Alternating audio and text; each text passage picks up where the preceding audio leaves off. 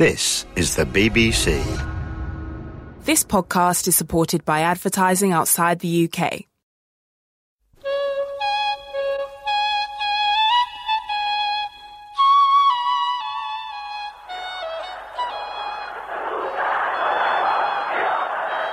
من پیام انقلاب شما ملت ایران رو شنیدم من دولت تعیین می‌کنم من تو دهن این دولت می‌زنم من دولت تعیین می‌کنم من به این ملت واقعی جمعه سیاه در هفته شهریور آغاز مرحله تازه‌ای در انقلاب بود. حوادث آن روز شاه، ارتش و دولت را سخت متزلزل کرد. راه مسالمت بین شاه و مخالفان را بست و به جریان انقلاب شتاب تازه‌ای داد. دیگر حتی بعضی از نمایندگان مجلس هم به اعتراض برخواسته بودند.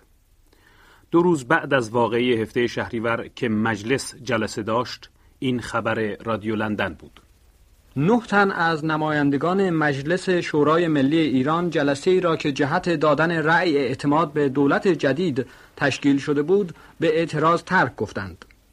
در حالی که شریف مامی نخست وزیر ایران آغاز به تقدیم برنامه دولت خود کرد، محسن پزشکپور رهبر حزب سیاسی پان ایرانیست که اخیرا دوباره به حیات سیاسی کشور پا گذارده از کرسی خود برخاست و فریاد برآورد که نخست وزیر از همکنون دستش به خون هموطنان آلوده شده است و سپس گروه نمایندگان هوادار او از مجلس خارج شدند. نخست وزیر ایران در دنباله نطقش قول داد که با روح وحدت ملی طریق ترقی را ادامه دهد و دولت وی به وظایف خود در چارچوب دین اسلام و قانون اساسی کشور جامعه عمل پوشاند.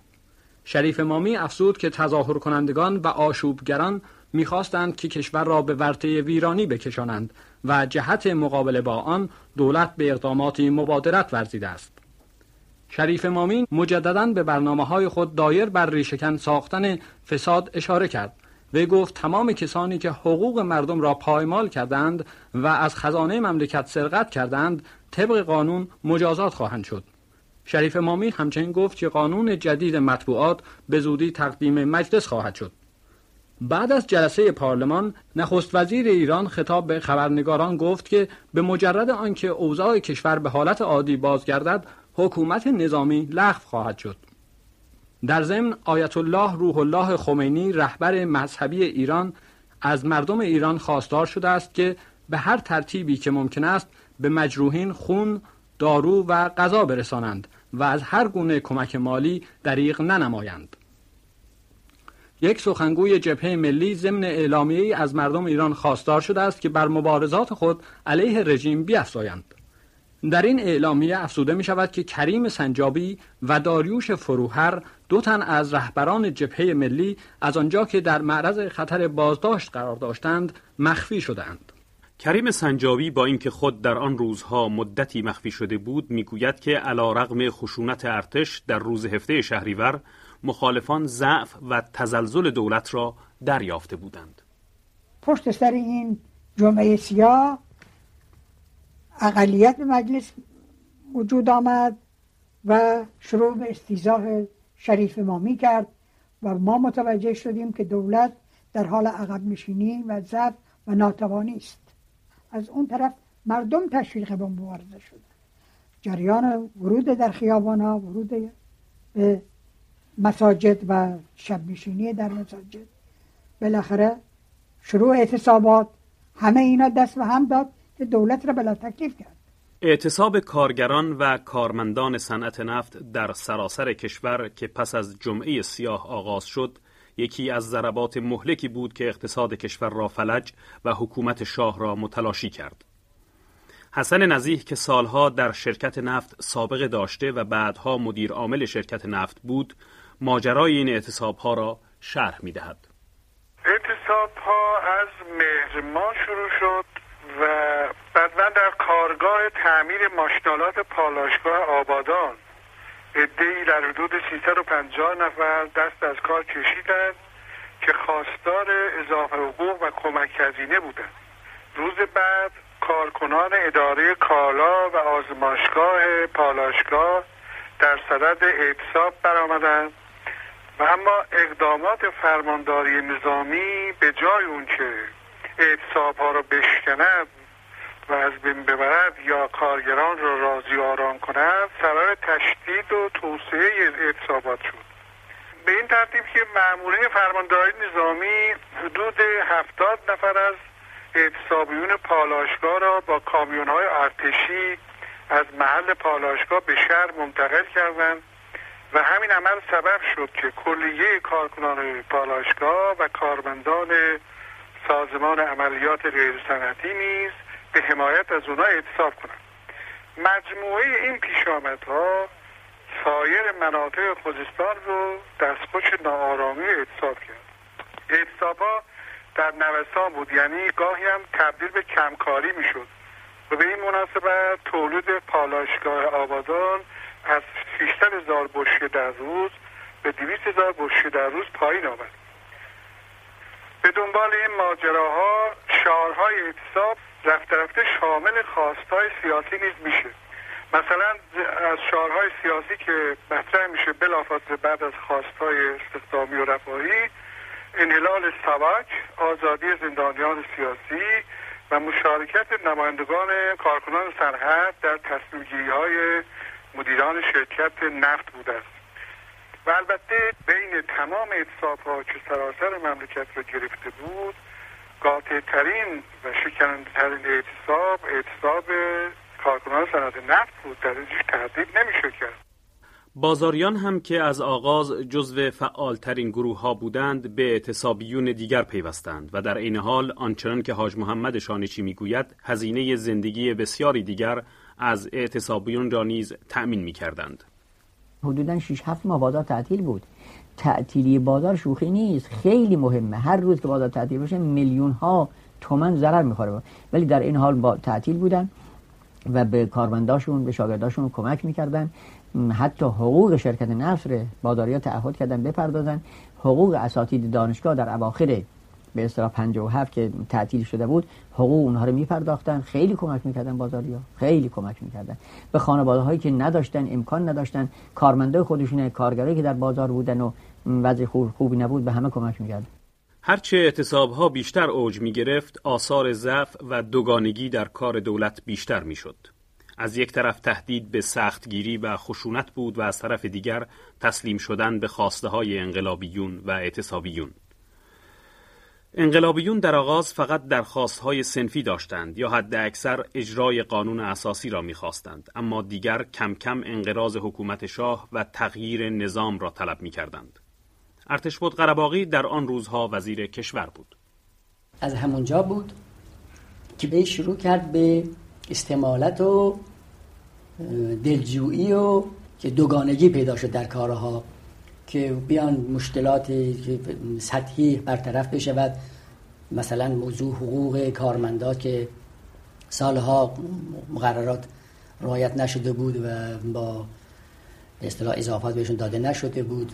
سبب نارضایتی بود شدن حقوقا رو اضافه کردن و یا اینکه بعضی کارهای دیگری از جمله شرکت هایی بودن که کلاهبرداری کرده بودن و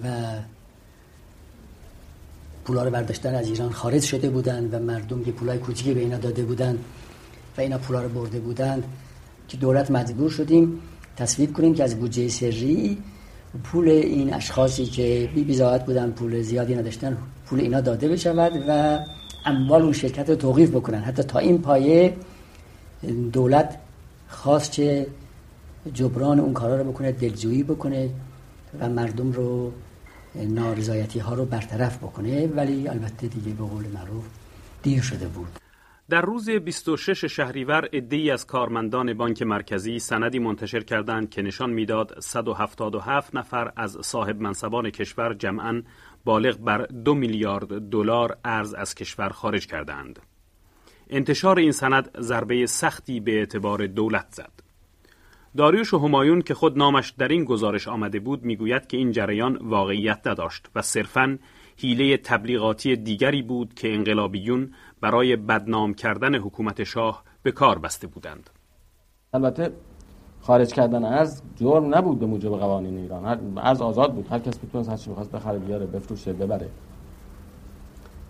ولی ارقامی که منتشر شد و همه بابت کردن و بزرگترین روشنفکران با با یقین مذهبی ازش صحبت می‌کردن ارقام بیمنی بود. تمام اون کسانی که اون ارقام در موردشون نوشته شده یا الان در خارج هستن یا بازماندگانشون در خارج هستن جز یکی دو نفرشون هیچ کدوم زندگی درخشانی ندارن.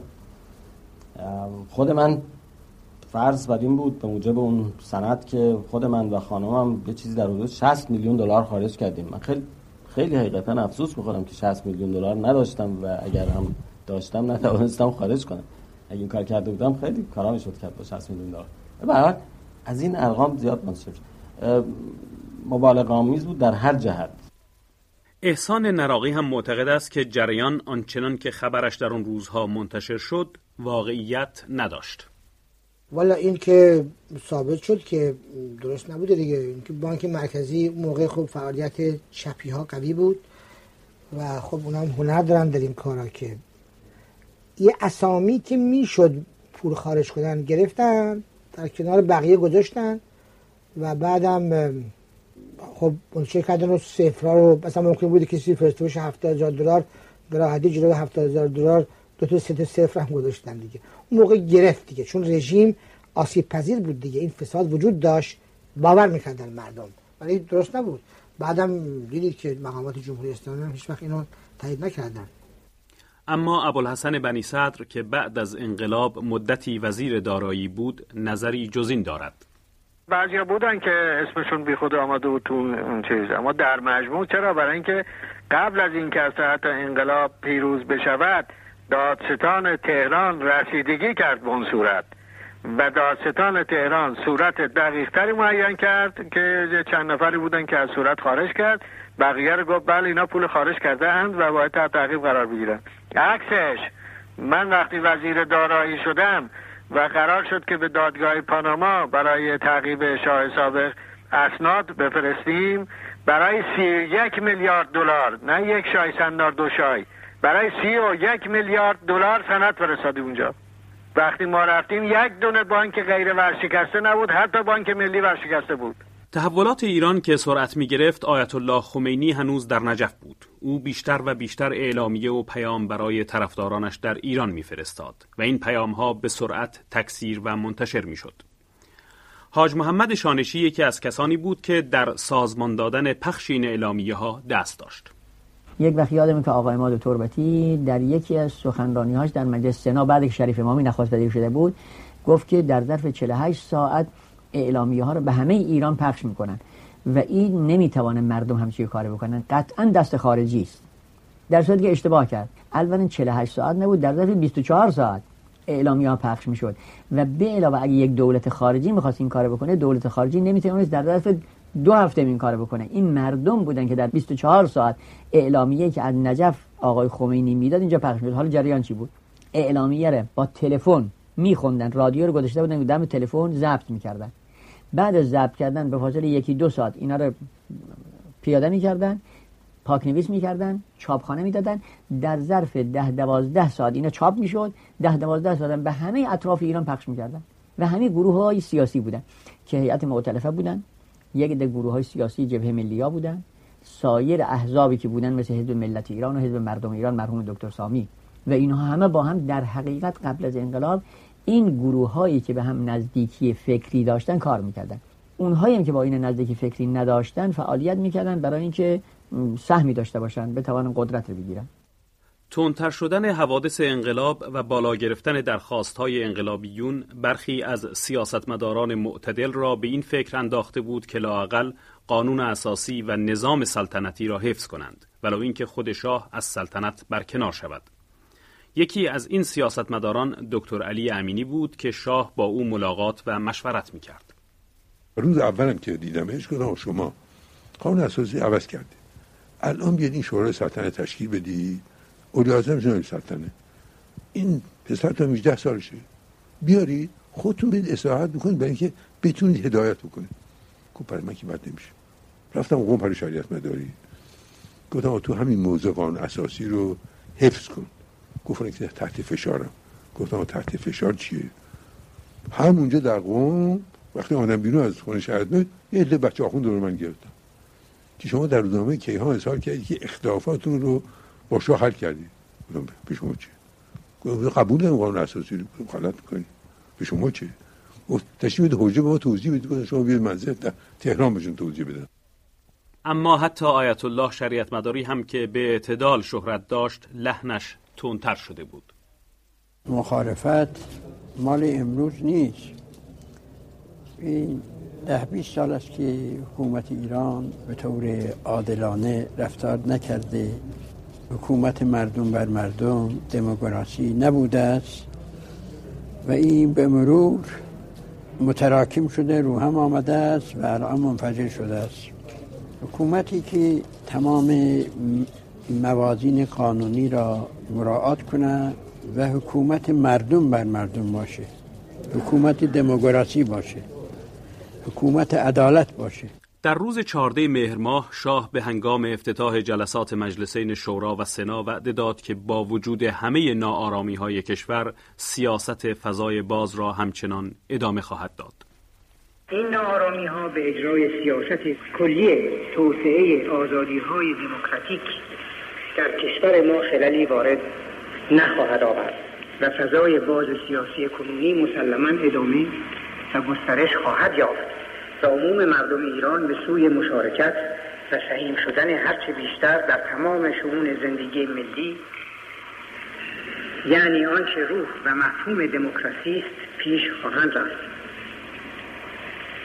خوشبختانه قانون اساسی ایران که مورد احترام همگان است حقوق کلیه طبقات و افراد ملت را اهم از مقام سلطنت و قوای مجریه و مقننه و قضاییه و به خصوص قاطبه مردم کشور به روشنی مشخص کرده در این حال همین دموکراسی مسئولیت های فردی و اجتماعی خاصی را به عهده هر یک از افراد مملکت گذاشته که از مهمترین آنها احترام به حقوق دیگران و رعایت صادقانه کلیه موازین و مقررات قانونی است.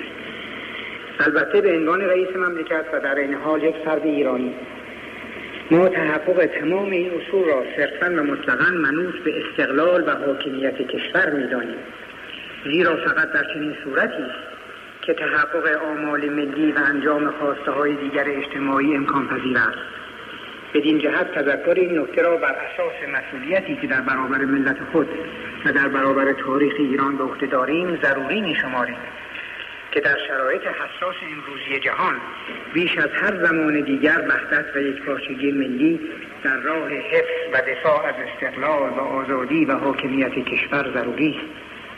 در اجتماع پیشرو کنونی ما توجه بدین واقعیت نیز ضرورت دارد که نباید دستاوردهای تلاش و کوشش بیوقفه ملت ایران که با استفاده از درآمد منابع خداداد کشور ما در راه ایجاد زیربنای صنعتی و اقتصادی استوار ایران مترقی و پیشرو فردا به دست آمده است بر اثر تفرقه و خصومت از میان برود.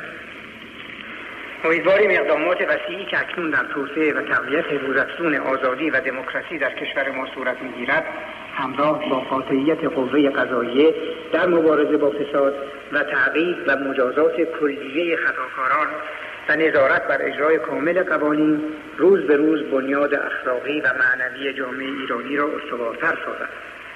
بدیهی در راه این تحکیم مبانی معنویت پیروی از شعائر و اصول عالیه اسلامی همواره بزرگترین راهنما و الهام دهنده همه ما خواهد و در این مسیر شاه امتیازهای زیادی به مخالفان داد. آین برای جلوگیری از فساد خاندان سلطنتی تدوین شد حزب رستاخیز منحل گردید.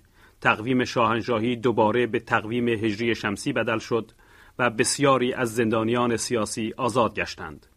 اما همه این امتیازها تنها بر شتاب انقلاب میافزود.